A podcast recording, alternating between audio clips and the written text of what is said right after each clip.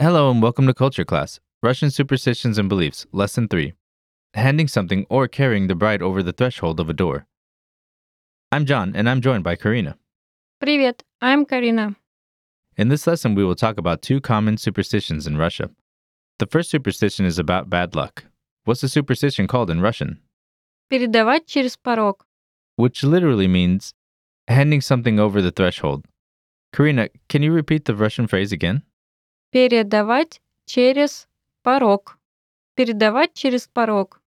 In Russia, it's believed that you shouldn't hand anything over the threshold of a door.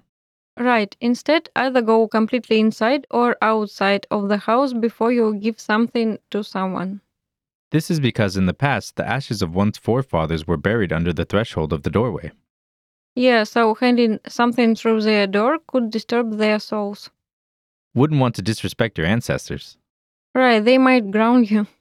The second superstition is about good luck. What's the superstition called in Russian? Переносить невесту через порог. Which literally means carrying the bride over the threshold.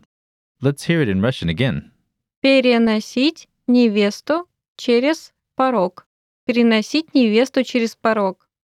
In Russia, it's believed that a groom should carry his bride over the threshold when entering the house for the first time after the wedding.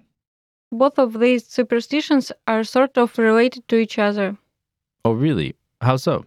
Well, remember how some believe that the spirits of one's forefathers live near the entrance. Right.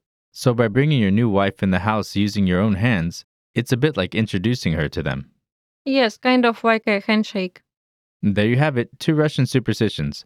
Are they similar to any of your country's superstitions? Let us know in the comments. Пока.